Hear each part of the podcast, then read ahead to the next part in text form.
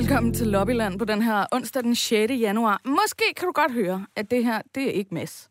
Og han har heller ikke brugt juleferien på at få sig en kønsskifteoperation. Mit navn, det er Sadie Vest, og jeg har øh, fået den øh, stærke ære at bestyre Lobbyland her i den her uge. Og øh, det har jo her i begyndelsen af endnu et år, som ligger for vores fødder, men jo også et år, som startede med, at vi i EU og Storbritannien ligesom endelig fik reddet det her plaster af efter 47 års mere eller mindre vellykket ægteskab. Men det sker jo for selv de bedste. Nogle gange så må man gå hver til sit, og britterne de er altså endegyldigt ude af EU. Efter nogle, hvad man kan sige, postægteskabelige togtrækkerier. Men øh, de er jo altså ikke ude, uden at de har øh, efterladt os med Ja, hvis vi skal blive i sådan den ægteskabelige metafor, så øh, måske ikke uden at de har efterladt os med en lille øh, kønssygdom. For lige inden at de forlod os, lige inden de skred, smækkede døren, ja, så efterlod de os jo med en skøn mutation af den her coronavirus, som vi jo ellers har bakset med rigtig meget her i 2020. Og nøjagtigt, ligesom klamydia, ja, så er den her mutation jo enormt smitsom, hvilket jo betyder, at vi på opfordring fra Mette Frederiksen i går, ja, jo blev opfordret, opfordret til at sidde enormt meget hjemme i januar. Og øh, så kan vi jo rigtig sidde derhjemme og gøre os en masse overvejelser om, hvad vi egentlig skal bruge det der EU til i 2021. Så det bliver alligevel et tusind tak til britterne herfra for at give os øh, så, så dejligt meget tid til det. Det bliver tusind, tusind tak. Og øh, det betyder jo så også, at du har en masse tid til at øh, høre det her program igen og igen og igen. Og det vil jeg faktisk næsten anbefale dig, fordi vi har øh, virkelig stykket et ret vidunderligt program sammen i dag. Vi skal blandt andet til øh, Esbjerg Havn. Så skal vi tale med en... Øh, en, øh, så skal vi tale med to forskellige medlemmer af Europaparlamentet for henholdsvis Socialdemokratiet og Dansk Folkeparti, Christel Schaldemose og Peter Kofod. Med dem der skal vi vende britternes farvel til EU. Vi skal vende den øremærkede barsel fra EU, som Danmark skal have implementeret her øh, senest i 2022. Så det er jo altså i år. Ja, og så skal vi øh, tale om øh, EU's fremtid. For hvilket EU står vi egentlig over for her i 2021? Og sidst, men ikke mindst, at du slipper altså ikke for corona, fordi vi skal også øh, vende EU's vaccinesamarbejde. For hvor godt går det egentlig med det? Der er rigtig, rigtig meget at vende her på Lobbyland i dag. Velkommen til. Mit navn det er Sandy Vest. Og som lovet, ja, så starter vi jo altså på Esbjerg Havn, fordi at siden EU og Storbritannien blev enige om en aftale, aftale på falderæbet af 2020, ja, så har der altså været stigende kaos på havne og veje til og fra Storbritannien.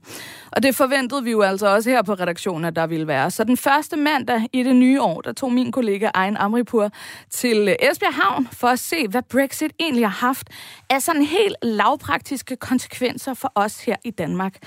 Og om han finder kaos og lange lastbilkøer, ja, det vil være op til Ja, lytter, men han finder i hvert fald europaparlamentarikere for Venstre, Linnea Søgaard Liddell, og havnedirektøren på en, lad os sige, meget blæsende havneterminal. Vi er jo på Esbjerg Havn, fordi at øh, det første hverdag efter, at øh, Brexit øh, trådte i kraft, og øh, jeg er jo esbjergenser og øh, har fulgt øh, Brexit tæt, fordi mit eget politiske mandat også øh, afhang af Brexit, og derfor øh, kærer jeg mig jo også meget for, hvordan det så går med øh, øh, importen og eksporten øh, fra øh, Danmark til Storbritannien, som jo meget går ud her fra, fra Esbjerg Havn. Det her skib skal ud øh, den 7. januar, øh, kunne jeg forstå på havnedirektøren, og så ligger der et andet skib inde i, inde i selve havnen, som kommer herud, øh, som så er det første skib, som skal fragtes øh, i dag, her senere i, øh, i dag, og så i aften øh, sejler sted øh, som det første skib fra, øh, fra EU til Storbritannien her fra Esbjerg Havn. I var lige til et møde lige før inde på, øh, på havnekontoret. Hvad, hvad, hvad var det for et møde? Jamen, vi talte jo lidt om øh, den nye aftale, øh, som er landet øh, herop op op til jul, øh, og hvad det betyder for, øh, for øh, al den aktivitet, som er her på Esbjerg Havn, øh, og særligt øh, øh, eksporten og importen øh, fra og, og, og til øh, Storbritannien. Og det er jo lidt interessant for mig at høre, fordi at jeg øh, jo øh, kan, kan læse mig frem til, at selvom at øh, Storbritannien jo, øh, der ikke er noget 12 mellem EU og Storbritannien, så er de jo stadig ikke med i 12-unionen, så, så der jo, vil jo være rigtig, rigtig meget papirarbejde og rigtig meget byråkrati, som danske virksomheder øh, nu står overfor, når de skal øh, eksportere til Storbritannien. Men det, jeg kan forstå på Esbjerg Havn, det er, at øh, jamen, de er sådan set rimelig klar. De har forberedt sig på det her i, i to år. Så den kø, der, der kunne opstå øh, herfra, altså det er måske 200 lastbiler, og det har man sådan set afsat plads pladsen til, øh, fordi man jo har været rigtig godt forberedt. Dennis Jule Pedersen, jeg er havnedirektør for Esbjerg Hvor er alt det kaos, jeg havde forventet at finde her øh, oven på øh, nytår efter øh, Brexit? Nej, det håber vi ikke kommer, men det første skib, der skal laste, det sker også først her i eftermiddag aften. Så derfor forventer vi, at, at jamen, der begynder de selvfølgelig at komme ind. De første lastbiler skal gøres igennem, og man skal sikre det for 12, således at det kan sendes til England. Ja. Hvordan har I forberedt jer på det her Brexit? Ja, man kan sige, at vi har bygget to bygninger. Den ene var den første til, så det, det, det første, der skulle være flere toller, der blev bygget for knap to år siden. Og det næste, det er det, vi ser her bagved også, det er den sidste bygning, der blev bygget, således der kunne lave fødevarekontrollen også. Og, og den er lige blevet færdig her sidste uge. Ja, vi forventer ikke problemer, og vi håber, håber selvfølgelig heller ikke på det. Så, og det er heller ikke det, vi ser nu. Når du gik herind, så kan du se ganske få lastbiler, der, der venter på at komme igennem her. Men det er jo ikke fordi, at de venter på i forbindelse med Brexit. Det er en normal hverdag, som det, det plejer at være. Hvad med den anden vej, når de kommer fra England? Kommer der til at være nogle udfordringer der? Det får vi at se i morgen. Det bliver den første øh, skib, der kommer fra England i morgen. Så får vi se, hvordan det, det forløber sig. Og der har de været blandt andet ved at gøre bygningen her klar. Hvis vi går ind og ser derinde i lidt, lige om lidt, så kan vi se, hvad der er ved at gøre, gøre klar derinde, og hvilke øh, aktører er, er, skal, skal i gang med at bruge den bygning her. Ja, det ser godt nybygget ud, det her. Der er fire forskellige rummer, de kan køles ned, så vi kan få frysevejen og kølevejen. Så det man bakker ind, og så tager man en prøve af det, der nu er i containeren for sendelse, og så bliver taget de prøver her analyseret, og så er det klart, så kan man undersøge det gods, der nu kører frem og tilbage. Men hvor lang tid tager det? Altså sådan en kontrol? Jamen, vi regner vel med, at det, det, det tager måske et kvarter per, per, per enhed, der skal kontrolleres. Men det er selvfølgelig, det har jo ikke været set før, og det er det heller ikke i Danmark. Altså, vi skal regne med, at der skal 14.000 enheder kontrolleres hver år, og det er langt mere, end der gør på de andre center, i for eksempel i Aarhus eller i København. Så det er klart, det er en målstok, som der ikke er set før, at der virkelig skal kontrolleres nu. Og vi er enige om, at det er alle lastbiler, ikke? Altså, det, er det er alle dem med fødevare, ja. ja, ja. Det her, det var noget af det, for eksempel, hvor, hvor, hvor der blev ændret undervejs på grund af EU's godkendelse. Ja. For planlægningen var, at der skulle man have haft køle- eller fryse container, man kunne have puttet prøverne ind i. Men det blev ikke godkendt fra EU, selvom de danske myndigheder har godkendt det. Så derfor lavede vi de her øh, frost- og kølerum, som, som I kan se. Så hvor lang en proces har det været at få det godkendt egentlig, altså for jer? Jamen processen med, det er ikke, det, den har jo taget nogle måneder med at få det godkendt. Øh, både det her, men vi har jo også skulle godkendt øh, vurderingerne for, for, for havnen, altså sårbarhedsvurderingerne, har også skulle laves nye godkendelser til. Mm. Så der er flere forskellige godkendelser, der skal på plads, når vi laver ændringer som det her. Mm. Men selve godkendelsen til det her, altså det har vi jo arbejdet på i tre måneder. Ja. Ja. Det må være en lettelse. Altså, det er det for os alle sammen, ikke? Men, men altså for jer, som, så, som for så mange andre virksomheder, at nu er der en aftale, nu er det noget, vi kan forholde os til. Ja, det, det var vel både en lettelse af, at nu er der en aftale, og så var det en lettelse men vi havde bygget nogle bygninger, og nu skulle de også bruges. Ja. vi havde selvfølgelig håbet på, at de ikke skulle bruges, det, det, det er klart. Men øh, vi er totalt glade for at have bygget dem nu, der, der bliver brug for dem. Hvad havde I gjort, hvis øh, der var kommet en aftale, og ikke skulle bruge alle de her bygninger? Ja, så havde det været billige bygninger til leje med, med, med store køleskab, som du kan se. så det er jo, den, det er jo det er også derfor, man venter i sidste øjeblik, for vi vidste jo stadig ikke, før alle andre den 25. december, at nu var der en, en aftale på plads, øh, så kunne vi godt have risikeret at stå, og det aftalen kunne jo godt have indebåret, at, at der ikke skulle have brug for bygningerne, som du siger. Så det kunne vi sagtens have risikeret, ja. Linnea, du kom jo selv ind på et mandat fra Brexit. Er der ikke en lille bitte, bitte del af dig, der trods alt er glad for Brexit? altså, det har jo været meget, meget mærkeligt. Ikke? Altså at være sådan, jeg skrev jo øh, lange debatindlæg mod Brexit, og hvor dum en beslutning det var. Og så lige pludselig, øh, den 26. maj 19, så, øh, så var jeg dybt afhængig af, at det, det, øh, det skete. Og jeg må da indrømme, at jeg nu indimellem godt kunne sidde og hæppe lidt på Boris Johnson. Øh, men altså, man, man er jo splittet, altså. Fordi jeg er selvfølgelig meget, meget ked af, at britterne de er ude, men, øh, men jeg er selvfølgelig også øh, glad for, at, øh, at, at jeg har fået en plads. Selvom at jeg er, øh, har store forventninger til mit eget politiske virke i Europaparlamentet, så alt andet lige, så er det jo vigtigt, at vi har britterne. Øh, og jeg skulle nok finde vej i europæisk politik, også selvom at det ikke var denne gang. Så jeg ville hellere have, Stor- Storbritannien var øh, en, en del af klubben. Altså, det er da et tab. Og det er da også et tab for os øh, som danskere. Altså, jeg kan da godt mærke, at vi ikke har britterne øh, dernede længere, altså fordi de har jo været allieret, de har jo tit set på, på tingene på samme måde, som øh, vi gjorde, og, øh, og nu fylder franskmændene øh, i stedet for rigtig meget, og det, det er da lidt udfordrende.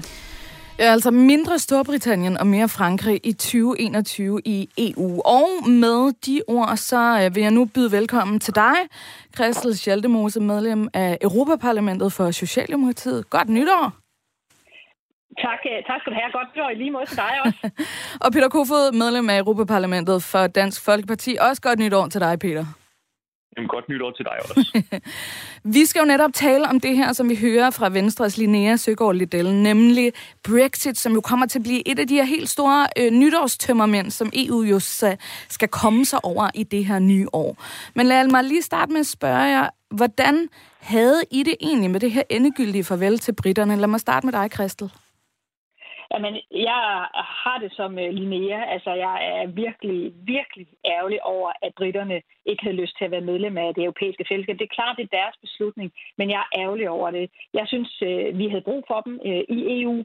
Dels fordi de på mange måder var allieret med, med os danskere i at gøre EU mere effektivt, men også fordi, at de er jo en del af det europæiske uh, øh, mm. samarbejde, eller og det europæiske, den europæiske geografi, og vi samhandler med dem helt vildt meget, så jeg er virkelig oprigtig ked af, at de ikke er med længere. Ja, og, øh, og Peter, jeg kan næsten gætte mig til, at Kim er lidt anderledes for dig.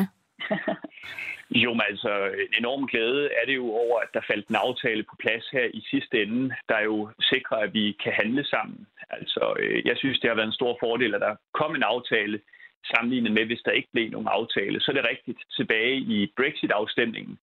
Altså der havde partiet jo lidt den position, at Brexit, øh, hvis det skete, så var det interessant, fordi det kunne vise en vej ud af EU. Hvis Brexit ikke skete, jamen, så stod David Cameron med en aftale i hånden, der jo faktisk kunne sikre, at Storbritannien kunne blive i EU, men få mindre EU-indblanding. Så man kan sige, at begge veje var jo egentlig interessante nok øh, for Danmark som et lille land, som har haft stor gavn af britterne, men som også ofte kan jeg godt sige, føler sig ret presset i mange af de beslutninger, der bliver øh, truffet i EU. Mm. Men nu er det sket. Jeg synes faktisk overordnet set, det er en glædelig beslutning. Mm. Og hvis vi så skal tage EU, Christel, hvordan ser EU ud uden britterne? Nu skal vi klare os uden Storbritannien. Hvordan bliver det? Ja, altså først og fremmest skal vi lige øh, klare os igennem øh, og få den her handelsaftale til at øh, at virke. Og jeg vil da også sige, at jeg er da glad for, at vi fik en aftale med britterne.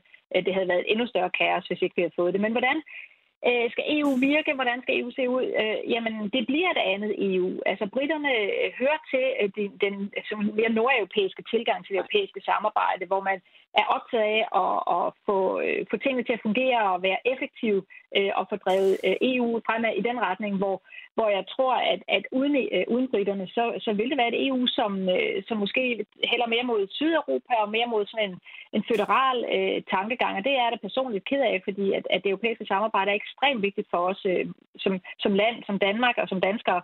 Øh, og og jeg, vil, jeg håber ikke, at vi skal blive endnu mere sådan, at vi skal have EU's forenede stater, men det er der rigtig mange, der skubber øh, på for. Øh, men, men vi skal nok finde ud af det uden britterne i den forstand, at, øh, at det er dem, der har valgt at gå ud, og det er, vi har stadigvæk et marked med 27 øh, medlemslande. Så, så, så det, er ikke, det er ikke verdens øh, største katastrofe. Det er super ærgerligt, men det er ikke verdens største katastrofe, og vi skal nok finde ud af det. Men, øh, men det er klart, at jeg er bekymret på et par politikområder øh, i forhold til, at vi kommer til at mangle øh, britterne. Mm. Øh, de, de, som sagt er de, øh, har de støttet os meget, og vi har støttet dem meget i at gøre EU øh, mere effektivt. Mm. Og Peter, nu nævner Christel det her med en, en federal union. Jeg kan næsten, altså du er med på telefon, men jeg kan næsten se dine tics øhm, øh, i ansigtet. Hvordan, øh, hvordan tænker du om, øh, om EU uden britter? Det frygter du det samme som Christel? Jamen, jeg er meget, meget bekymret, fordi man skal huske på, når britterne er ude, så sidder et lille land øh, som Danmark, der har mange særordninger på alle mulige områder, fordi det fungerer i Danmark. Der sidder vi tilbage alene sammen med øh, Frankrig og Tyskland, der i meget høj grad vil kræve indflydelse på bekostning af det, som britterne før stod for. Og der har vi jo tidligere i Danmark kunne dække os ind bag ved britterne, og det, man kan sige, det har vel været den der store, stærke... Øh, den her store, stærke ven i skolegården, der har beskyttet små, øh, mindre venner som Danmark imod franske og tyske bøller. Og øh, dem har vi så ikke mere at læne os op af, så nu må vi i højere grad stå på egne ben i et system, hvor vi har nogle helt andre dagsordner, end det, man diskuterer i Syd- eller Østeuropa, eller som er Frankrig og Tysklands linje. Så for Danmark bliver det her et kæmpe problem. Jeg tror, at EU, vi vil se, at det bliver mindre øh, spiseligt, mange af de ting, som EU kommer med. Og det er jo også det, der har været baggrunden for, at vi har sagt, at når Brexit er gennemført, og nu mangler vi stadigvæk noget, men altså når Brexit er gennemført, så vil det være naturligt, at vi på et senere tidspunkt skal spørge danskerne om, hvad foretrækker I egentlig? Altså vil I være med i en klub, hvor det i høj grad er Frankrig og Tyskland, der kommer til at svinge takstoppen? Eller vil man søge væk, længere væk, øh, af det, som britterne har gjort med Brexit? Mm.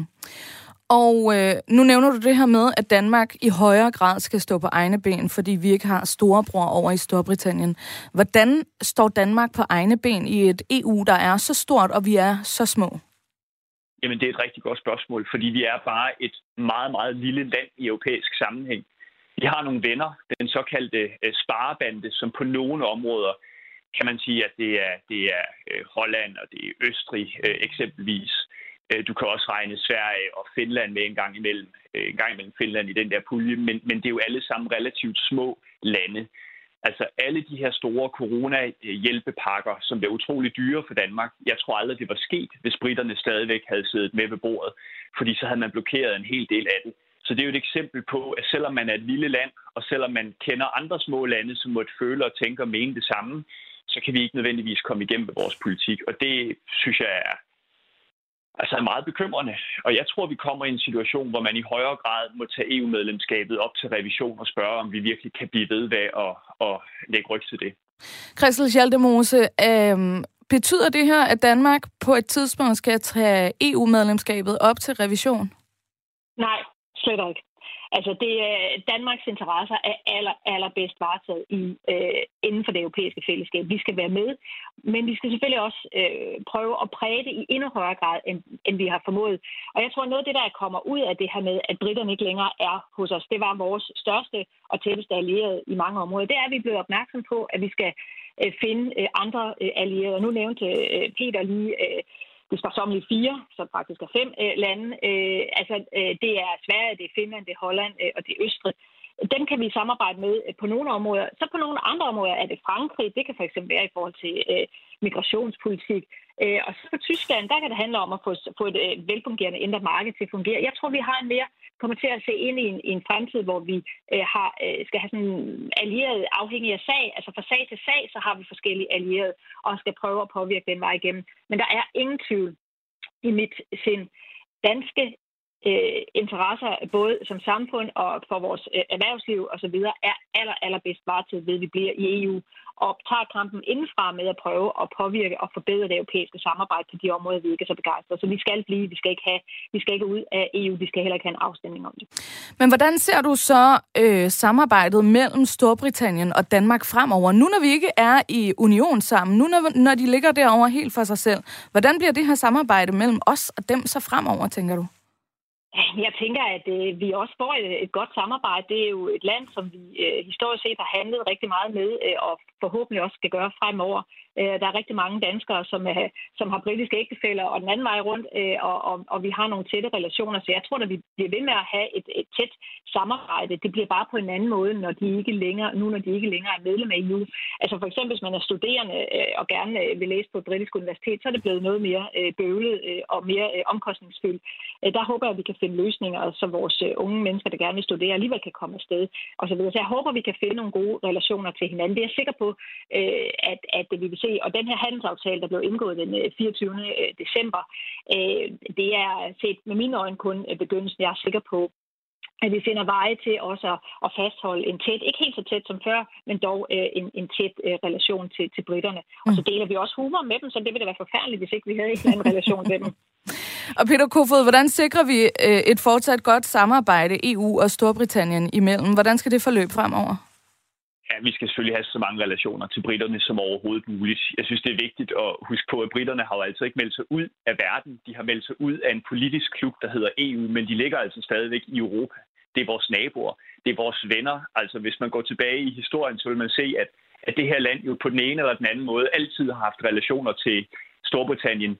Nogle kapitler er ikke for gode, men, men i det hele taget har der jo været mange, mange tråde mellem Danmark og Storbritannien, og det skal vi selvfølgelig bevare. Mm. Og øh, med det, så har vi rundet Brexit, og så skal vi direkte videre til barsel. For i 2019, der tabte den daværende blå regering en årlang kamp mod EU's indflydelse på de danske barselsregler. I EU vedtog i 2019 et nyt direktiv, der giver både mænd og kvinder ret til fire måneders forældreoverlov hver. To af de fire måneder skal være betalt og kan altså ikke bytte øh, forældrene imellem. Og dermed så kommer Danmark jo altså, enten vi ved det eller ej, til at indføre øremærket barsel til fædre. fædre.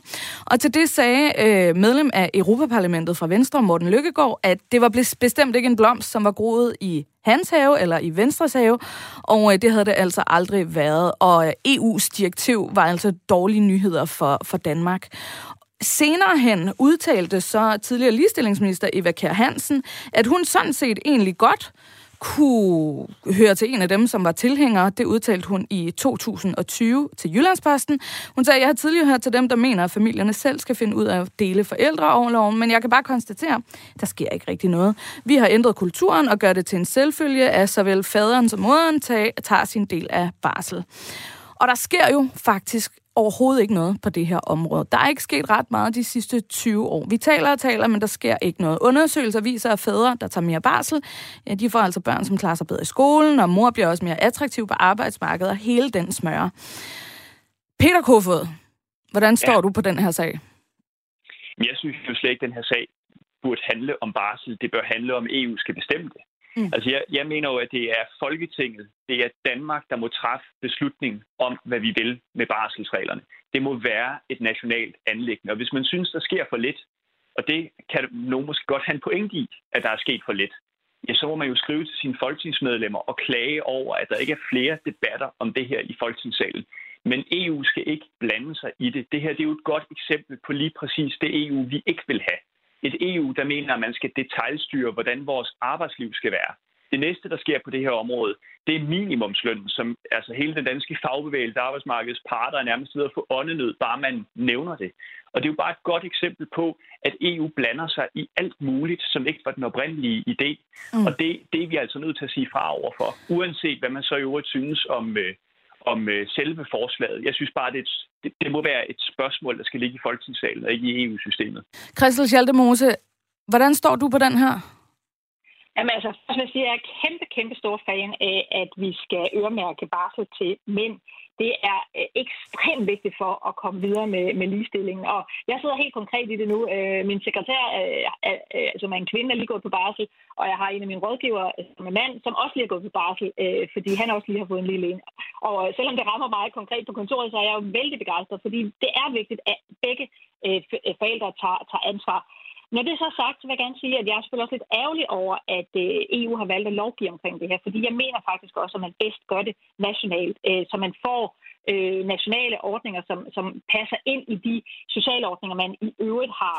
Men jeg vil også sige, at vi i Danmark har været dårlige til at håndtere det her med at øremærke noget for, øh, for fædre. Det har taget øh, for lang tid. Men jeg, jeg ville have foretrukket, at EU ikke blander sig i det.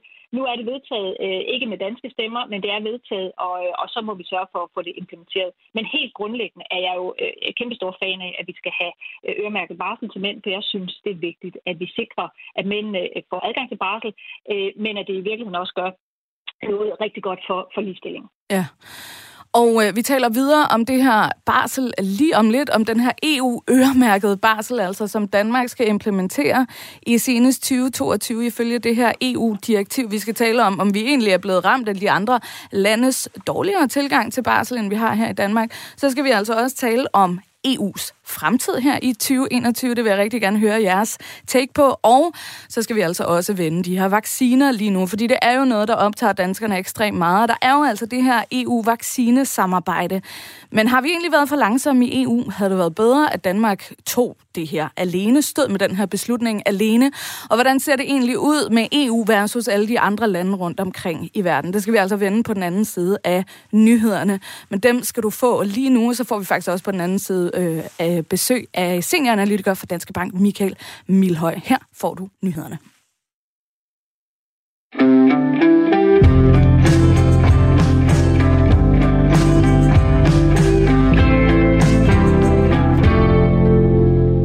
Og velkommen tilbage her til øh, Lobbyland efter nyhederne. Mit navn det er altså fortsat Sandy Vest, og øh, vi fik ikke afrundet den her barselsnak helt lige før her, øh, før nyhederne, så, øh, så den tager vi lige igen nu her. Vi, øh, vi snakkede altså om, at EU-direktivet øh, om øremærket barsel til fædre skal implementeres senest i 2022. Og Peter Kofod, du var ikke begejstret for det her, men samtidig kan man jo sige, en hel masse undersøgelser viser, at fædre Øh, det bliver altså bare ikke rigtig bedre for fædrene på det her barselsområde, hvis ikke at der bliver gjort et eller andet fra politisk side. Når nu vi ikke har kunnet finde ud af det her hjemme i Danmark, er det så ikke meget fint, at EU ligesom har taget teten på det her? Nej, det er jo en, det er jo en total erklæring, hvis man siger, at øh, bare fordi der mangler demokratisk debat herhjemme om det her emne, eller man ikke har kunne finde frem til en eller anden beslutning, man gerne vil have, så skal EU-systemet så lige pludselig til at bestemme det. Forestil dig, hvis det modsatte var sket. Altså forestil dig, hvis EU-systemet havde sagt, at øh, Sydeuropa for eksempel måtte have ment, at øh, fædre de skal ikke gå hjem og passe børn. Det er, det er kvindernes øh, ting. Det ville jo være en meget gammeldags holdning. Forestil, hvis det havde været EU's linje, så havde man jo sagt i Danmark, at vi kunne måske godt tænke os nogle andre tiltag på det her område, og det vil man så på en eller anden måde have blokeret for. Det havde jo heller ikke kommet til at matche. Altså, vi skal jo have et system for barsel, der matcher vores arbejdsmarked, og de beslutninger, de må bare ligge nationalt. Og så kan man altid kritisere sine folketingspolitikere for, at der sker for lidt, eller det går for langsomt, eller man gerne vil have noget andet. Men det må man jo så gøre til folketingsvalgene og holde sine folketingspolitikere op på. Jeg synes ikke, at det er en beslutning, at EU skal gå ind og, og træffe. Det er så fundamentalt. Mm. Og man, man kan så ligesom sige, at... det er jo at... så øvrigt, hvis jeg vil lige sige, ja. det er jo så øvrigt fuldstændig uvedkommende, hvad man må mene om det, fordi jeg tror da, nu har jeg ingen børn selv, men hvis jeg fik børn, så tror jeg det egentlig er fint. Det kunne passe mig at tage, tage del i det, der måtte øh, være, være en opgave i barslen. Så, så det er fuldstændig uantastet i, om man måtte gå ind for, at mænd skal tage en større del af barselsårloven eller ej. Mm. Det synes jeg er en fin debat at have. Jeg synes bare ikke, den skal ligge i EU-systemet. Jeg synes, den ligger rigtig godt i folketingssalen. Christian Schaldemose, jeg kan jo passende spørge dig om, øh, om det samme. Når nu man ikke har kunnet finde ud af det på national plan, er det så ikke fint nok, at EU går ind ligesom og tager teten her og siger, hvis ikke I kan finde ud af at dele det rundt i landene, og vi ved, det er rigtig godt for børnene det her, så gør vi det på EU-plan? Christian Schaldemose? Hun er simpelthen blevet væk. Ved du hvad, øh, EU... Øh, øh, ved du hvad, Peter, vi, uh, vi fortsætter lige her, fordi at, jeg tror, at Christel, hun er simpelthen faldet ud på, en eller anden, på et eller andet tidspunkt. Det kan jo ske for selv den bedste i starten af et år, kan man sige. Men så synes jeg faktisk, at vi skal fortsætte videre til, uh, til EU's fremtid, fordi at det er jo altså et EU uh, i 2021, hvor britterne er væk, og corona ha- hænger jo stadig rimelig meget over os. Hvilket EU har vi egentlig her i 2021, Peter? Er det et stærkt EU, eller er det et svækket EU? Det er et super stærkt EU det er et EU, der aldrig har været øh, stærkere, og det er mål på to ting. For det første har man britterne ude, og britterne er de fodslæbende, øh, har været de fodslæbende i, øh, i hele EU-systemet. Altså det er dem, der typisk har trådt på bremsen hver gang, at Tyskland og Frankrig vil træde på speederen. Så den forhindring er ryddet af vejen for EU-systemet. Den anden ting det er, at EU-systemet, kommissionen, har kunne bruge corona som et påskud til at vedtage øh, forslag, som ville have været fuldstændig uspiselige for et år siden, som ingen ville have taget seriøst, hvis man havde nævnt den mulighed før corona. Og her tænker jeg selvfølgelig på de store øh, EU-hjælpepakker, øh, hvor man jo har formået både at komme igennem med en løsning, der øh, hæver altså, altså øger øh, for eksempel Danmarks andel af, hvad vi betaler som kontingent for at være medlemmer, men jo også deler store øh, gavepakker ud, men jo også øh, filtrer os ind i, øh, i fælles gæld. Så mm. på den måde må man jo sige, at det er et EU, der er stærkere end nogensinde før. Ja. Og øh, Christel Schaldemose, er du tilbage her hos os? Jeg er tilbage på telefonen og beklager, hvis der er en halvdårlig forbindelse. Jeg nåede lige at blive helt bekymret. Jeg vil lige sige, at du lyder fint herinde fra, fra studiet. Jeg kan i hvert fald sagtens høre, hvad du siger. Oh, øhm, det, var godt, det var det, jeg lige spurgte Peter Kofod om. Britterne er væk. Corona herrer stadig rimelig meget over os her. EU 2021. Hvad er det for en størrelse? Det er et ret godt spørgsmål. Men først vil jeg godt starte med at sige, at jeg tror, at 2021 bliver året, hvor vi igen kommer til at synge og smile og danse, og måske endda sidst på året kramme. Øh, EU øh, vil jo selvfølgelig også øh, fortsat være stærkt præget af hele den her øh, coronasituation. Jeg tror, at vi skal hen til sommerferien, før at vi vil se nogle af restriktionerne for alvor blive, blive løftet. Men det ændrer ikke ved, at der vil være fokus på øh, hele udrulningen af den grønne omstilling. Vi er i gang med at behandle klimalov. Vi skal have øh, udmyndtet alle de øh, lov, der ligger inde under den cirkulære økonomi, så vi øh, kan genbruge og genanvende mere. Vi skal have reguleret de digitale, øh, altså det, det, det, det digitale område med de store platforme, Facebook og Google og Amazon og alle sammen, sådan at de opfører sig mere øh, færre øh, og, og at vi får en mere rimelig konkurrencesituation også for europæiske virksomheder. Øh, så, jeg vil sige, på mange områder, så har vi masser øh, at se til. Øh, så, så jeg tror nu egentlig, at vi går øh, lysere tider i møde. Nu nåede jeg lige at høre Peter øh, være sådan øh, rigtig øh, sådan, øh, trist og, og mene, at alt går den forkerte vej. Øh, det, det mener Dansk Folkeparti jo tit. Øh, men men altså, der, selvfølgelig er der delelementer øh, af, af den udvikling, der er i EU, som jeg ikke er top begejstret for. Altså, der er et stort ønske om at at lave mere lovgivning på det sociale område, øh, og ikke fordi jeg vil vældig gerne have et socialt Europa, men jeg er selvfølgelig også bekymret for, øh, altså at jeg ikke synes, jeg synes ikke, det er et område, hvor vi skal harmonisere reglerne, fordi vi er meget forskellige. Men jeg ser nu alligevel, at vi går ind i 2020, 2021, hvor, hvor jeg får optimismen tilbage og tro på, at vi kommer til at levere på den grønne omstilling og på den digitale omstilling. Så jeg er overordnet øh, optimistisk i forhold til samarbejde, fordi øh, alt det, vi øh, skal gør, øh, fordi vi gør det bedst sammen, øh, altså klimaforandringsstoppet øh, og øh, regulering af de, de, de, de digitale, altså de store platforme, det kan vi kun gøre sammen, og det tror jeg, vi kommer til, at, til at gøre rigtig godt. Og jeg spurgte jo altså Peter, om du ser et øh, styrket eller et svækket EU her i 2021. Hvordan ser det ud fra et socialdemokratisk synspunkt? Oh, det er virkelig et, øh, et godt spørgsmål. På mange måder tror jeg nok, at, at øh, det europæiske samarbejde øh, kommer øh, styrket ud af coronaen i den forstand, at, øh, at øh, vi har fundet en masse fælles løsninger på de områder, hvor det giver mening. Vi har købt fælles ind af medicinsk udstyr, værnemidler og den slags, så vi har sammen med til at finansiere udvikling af vacciner. en ting er udrulning, det tror jeg, vi skal snakke om lidt senere, men, men, men altså, jeg synes egentlig, vi kommer styrket ud af det, men der er selvfølgelig også nogle elementer, som jeg ikke er så glad for, det er, at vi er kommet i en situation for at holde hånden under, under økonomien og jobsene, at, øh, at vi har taget et nyt skridt netop at, at optage fælles gæld. Havde det stået til meget, havde vi ikke gjort det, så havde vi fundet andre måder at holde hånden under job på. Men jeg mm. tror, det er et styrket EU, men et styrket EU for at sikre, at medlemslandene og borgerne i EU også har øh, et bedre 2021. Det er det, man skal huske på. Det er jo ikke for systemets skyld. Det her det er jo noget, noget vi gør for at sikre, at borgerne ikke mister øh, arbejdspladser, og at borgerne ikke dør af coronaen. Og Portugal overtog jo altså EU's roterende formandskab her den 1. januar 2021, midt i den her sundheds- og kæmpestor økonomiske krise. Øhm, og i den nuværende udfordrende situation har Portugal forpligtet sig til at promovere et robust, socialt, grønt, digitalt og globalt Europa. Det er i hvert fald det, de selv har sagt. Og sloganet for formandskabet er altså tid til at levere en færre, grøn og digital genopretning. Og de vil altså ligeledes fortsætte øh, arbejdet med nogle af de her prioriteter fra det tyske formandskab, de fremtidige relationer mellem Storbritannien og, og EU og fremskridtene for EU's handlinger på klimaområdet og EU's genopretningsplan efter øh, corona. Peter Kofod, hvad er dine forventninger til det her portugisiske formandskab? Jeg ved egentlig ikke, hvor mange forventninger jeg har til, til øh, portugiserne. Altså, der er jo ingen tvivl om, at de afløser jo et tysk formandskab, som virkelig har været øh, rustet til opgaven og, øh, og øh, gået til stålet fra, øh, fra dag et. Øh, jeg tror, det der kommer til at handle om, ud over noget af det, Christen nævnte, altså ja, det er rigtigt, og det kan vi godt være enige om, øh, det der ligger på øh, klimadelen, så kommer det til at handle om økonomi. Altså det bliver en diskussion, hvordan øh, vi skal, skal forvalte alle de ekstra penge, som i virkeligheden er i omløb i, øh, i EU-systemet på grund af lån, som jeg synes er en dårlig idé, på grund af gaverne, som jeg også synes er en rigtig dårlig idé. Så bliver det jo også fortsat et slagsmål om hele den migrationsdel, som udstår, som tyskerne ikke kom helt i mål med. Altså kommissionen er ude med øh, noget, som jeg tror fra dansk synspunkt, at, hvor der vil være et meget stort flertal i Folketinget, der vil sige, at det er fuldstændig uspiseligt for Danmark at være en, øh, en del af.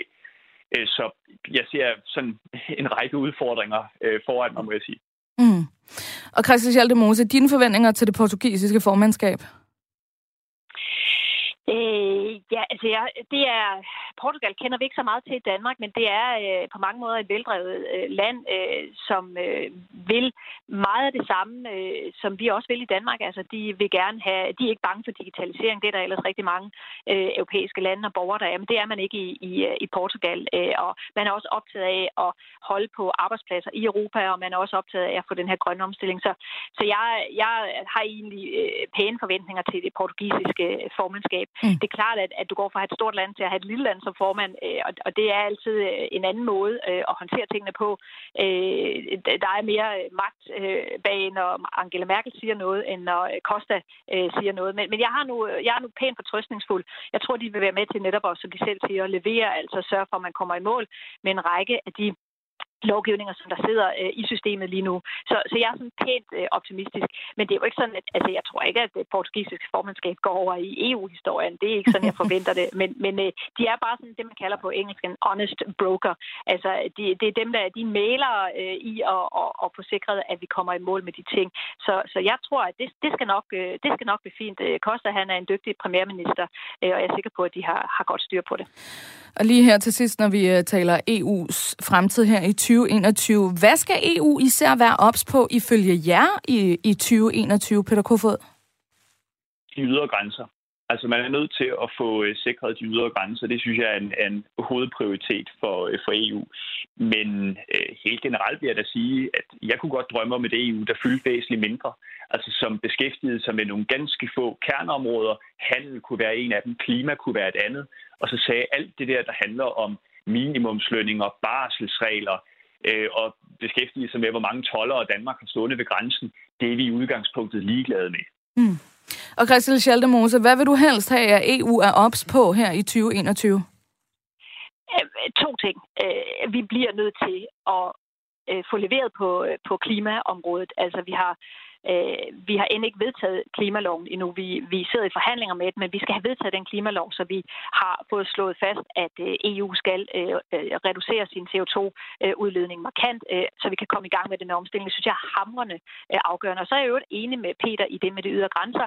Vi skal have fokus på, øh, hvordan øh, vi beskytter vores ydre grænser, men samtidig med at også gøre en indsats øh, for at løfte øh, blandt andet øh, det afrikanske kontinent øh, op på en måde, som gør, at der ikke er den her, øh, øh, det her store ønske om at øh, migrere til, øh, til Europa.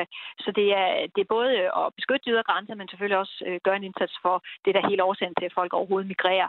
Det er øh, og skal fortsat også være en prioritet for EU. Men klimaet er, er det aller, allerførste, øh, jeg, jeg synes er vigtigst.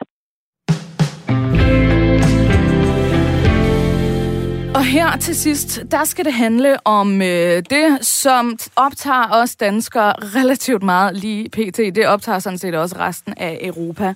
Fordi, hvornår kommer alle de her vacciner, som vi altså har lagt billet ind på?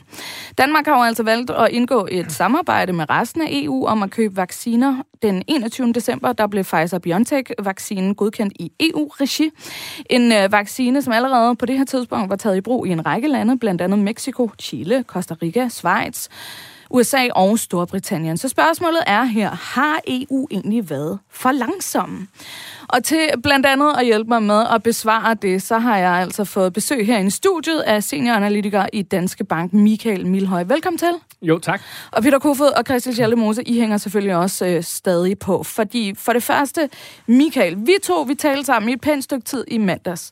Fordi at jeg ringede øh, lidt i frustration til dig. fordi at jeg havde rigtig svært ved at finde en basal oversigt over det her EU-samarbejde. Hvor står der egentlig noget konkret om det her? Hvor mange doser har Danmark fået tildelt? Hvornår kommer de? Og hvad har det egentlig kostet? Har du fundet den oversigt endnu?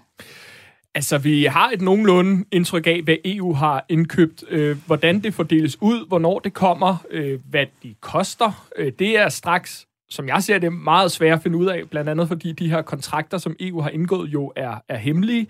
Og, og så er det altså svært at finde ud af også, øh, hvor mange doser de enkelte medlemslande har, har fået tildelt af de vaccinekontrakter, som der er på plads. Og, og det er jo kritisabelt, øh, synes jeg. Øh, vi kan komme tilbage til, hvor, hvorvidt det er gået hurtigt eller ej, men, men nu er vi jo, hvor vi er. Men det er jo kritisabelt, fordi noget af det, som... Jeg er jo økonom, og noget af det, som jeg ved noget om, det, det er samfundet. Og det vi ved, det er, at for private mennesker, og for virksomheder, så betyder åbenhed og gennemsigtighed bare rigtig, rigtig meget i forhold til de beslutninger, de skal træffe på deres egne vegne her i løbet af 2021, hvor at vaccinen jo er altafgørende. Mm. Så lad os bare lige tage den her. Hvor mange doser er det, at Danmark har fået tildelt indtil videre? Jamen, at vi har jo kun én godkendt vaccine. Nu må vi se, om Moderna bliver godkendt her senere i dag. Det, det tror jeg nu nok, den skal gøre. Men så vidt jeg er orienteret, og desværre kan det være svært at finde ud af, når man går ind på diverse hjemmesider og, og, og Google søger lidt også. Men så står vi jo til at få uh, modtage 4,6 millioner af den Pfizer-vaccine, der er blevet uh, godkendt. Og så har vi yderligere 1 million øh, af moderne vaccine. Og derudover har vi en række øh, leverancer fra vacciner, som endnu ikke er blevet godkendt, og som vi jo sådan set stadigvæk ikke ved om, hvorvidt det er effektiv eller ej. Mm. Og det betyder jo, at vi altså har samlet set, hvis vi antager, at Moderna bliver vaccineret her senere, jo vacciner til knap 3 millioner øh, danske borgere, og det er jo desværre ikke øh, nok i forhold til at sikre den her flokimmunitet, som jo er så vigtig. Mm. Og hvornår kommer de her vacciner? Altså, ja, det kan selv direktør for Lægemiddelstyrelsen ikke udtale sig om. Thomas Senderovits, som jeg i øvrigt har prøvet at få fat på de seneste par dage uden held. Jeg vil meget gerne have haft ham med i programmet. Øhm, han har altså gentagende gange fortalt, at man ikke præcis ved, hvornår hele sendingen af hverken Pfizer-BioNTech eller Moderna-vaccinen, øhm, som i øvrigt gerne skulle blive godkendt i den her uge, kommer. Når man er senioranalytiker i Danske Bank, så skal man jo sidde og regne på, hvordan kan fremtiden eventuelt se ud. Hvordan påvirker det øh, dit arbejde, når vi har så mange øh, usikre faktorer?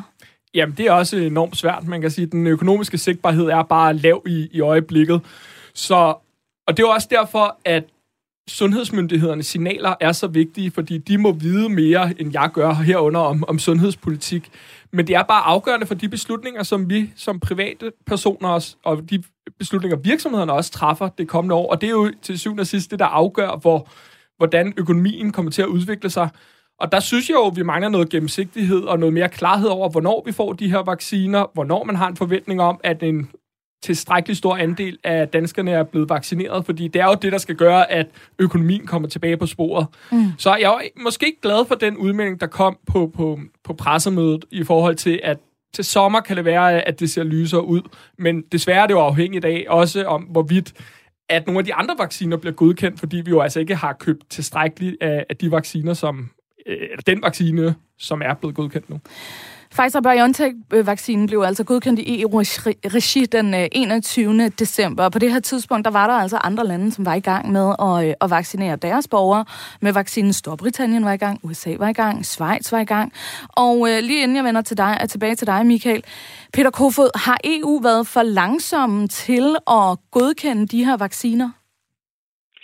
Ja, selve godkendelsespørgsmålet er jo én ting, og det er jo en diskussion værd, men hovedproblemet her ligger jo ikke i den langsomlige godkendelse, selvom man godt kunne mene noget om det. Det, der er hovedproblemet her, det er jo, at EU afstår fra at købe et større antal vacciner af den eneste på det tidspunkt vaccine, som øh, er ved at blive godkendt, i hvert fald andre steder, som man selv er i gang med at godkende i EU-systemet.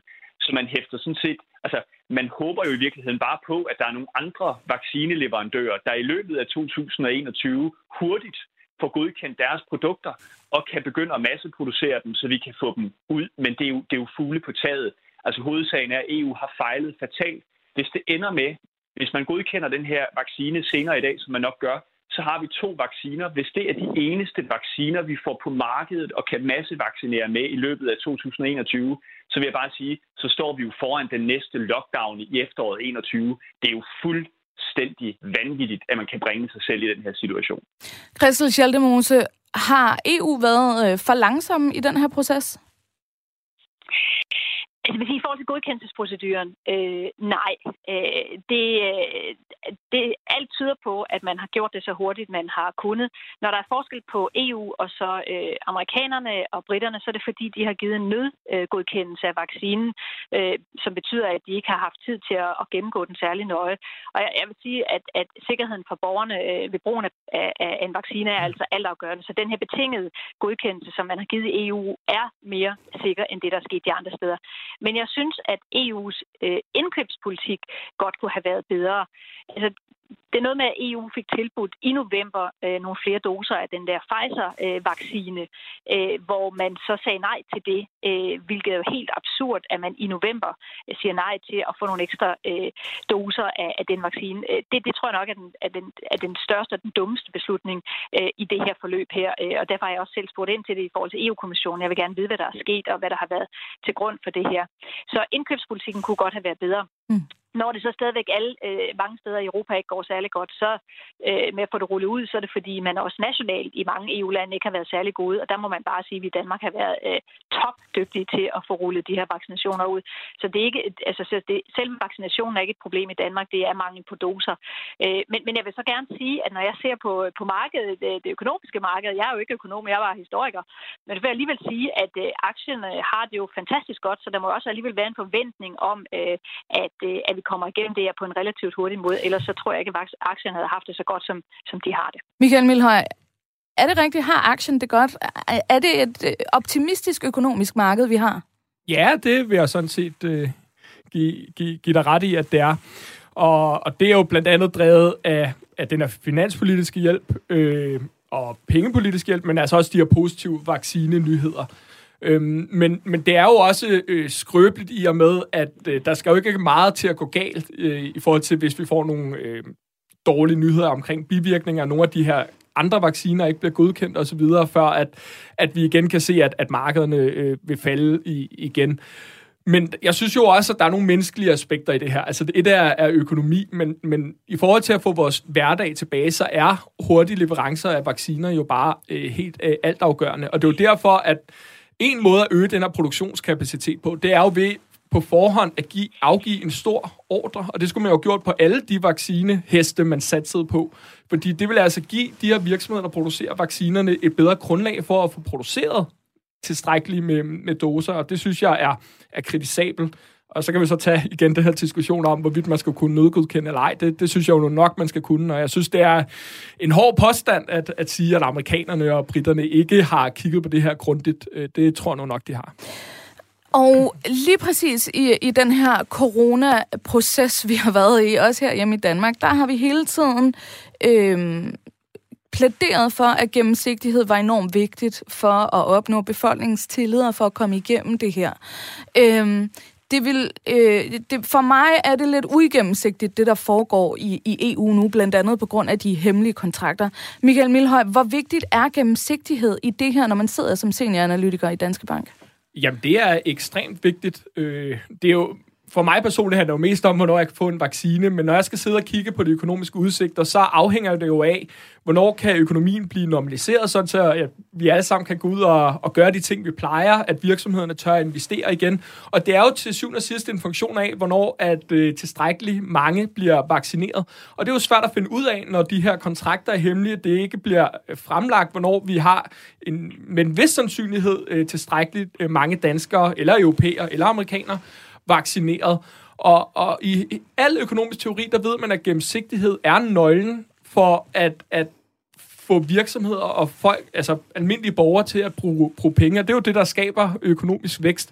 Og derfor synes jeg, det er dybt kritisabelt, at det ikke er nemmere at, at finde information. Og så ved jeg godt, at den vejledning, man kan komme med, det kan jo gå galt af alle mulige årsager, men man må komme med den bedste prognose eller fremskrivning, som man kan lave her og nu, og så opdatere det, det jævnligt. Og, og der er jo mange ting i den der proces, der, synes jeg, øh, burde være bedre. Altså, nu fik vi jo videre Moderna. Øh, måske blev den godkendt i dag, men det kunne også have været godkendt i mandags, men vi får ikke at vide, hvorfor den ikke blev, blev godkendt. Altså, vi skal have mere information frem, og det er jo altså også noget, der kan skabe øh, forudsætningerne for et stærkere økonomisk opsving senere hen. Christian Schaldemose, skal vi have mere information frem om den her proces? Ja, helt sikkert. Altså, jeg er helt enig. Altså, øh, gennemsigtighed øh, er øh, ganske afgørende, ikke mindst fordi vi står midt i en pandemi, hvor der er masser af andre usikkerhedsmomenter. Så lad os få mest muligt frem. Så normalt vil jeg sige, at det er fair nok, at man har, at man ikke offentliggør priser, fordi man har en forhandlingsstruktur, som, som, hvor, det ikke giver mening. Også af hensyn til konkurrencen på mange andre områder. Men lige præcis med vaccinerne, jeg er helt enig. Vi skal have gennemsigtighed. Vi skal vide, hvad er det for, dels hvad er det for nogle data, de skal ud, så alle kan kigge på dem.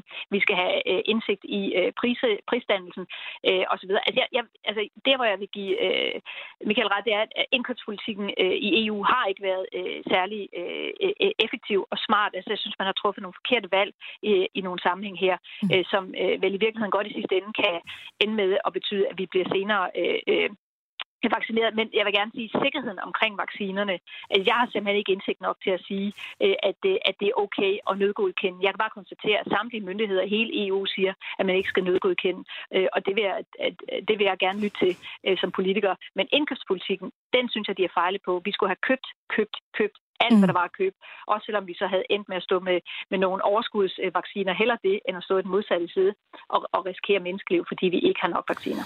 Peter Kofod, meget hurtigt her til sidst. Er dit største problem også indkøbspolitikken af de her vacciner? Ja, det er det ene element. Det andet element det er, at vi ved jo stort set ikke, hvad der fungerer i hele det der system, når det kommer til hverken godkendelse eller indkøb af, af vacciner. Det er dybt kritisabelt. Mm. Altså hele den her proces vidner jo om, at der nærmest ikke findes et eneste hul i EU's inkompetence, når det kommer til at håndtere noget, der er så vigtigt. Det har, det har vi lovet været enormt uigennemsigtigt. Jeg vil bare lige sige, at jeg har 30 sekunder tilbage af det her program. Jeg tror, de fleste her kan blive enige om, at det har været uigennemsigtigt, i hvert fald af mine gæster. Michael Milhøj, senioranalytiker i Danske Bank, medlem af Europaparlamentet for henholdsvis Dansk Folkeparti og Socialdemokratiet, Peter Kofod og Christian Schaldemose. Tusind tak, fordi I havde lyst til at hænge på en telefon en hel time, og tusind tak, Michael, for at du havde lyst til at komme herind. Selv tak. Det var øh, dagens Lobbyland. Mit navn det er Sandy Vest, og nu skal du få nyhederne. Klokken den er blevet 11.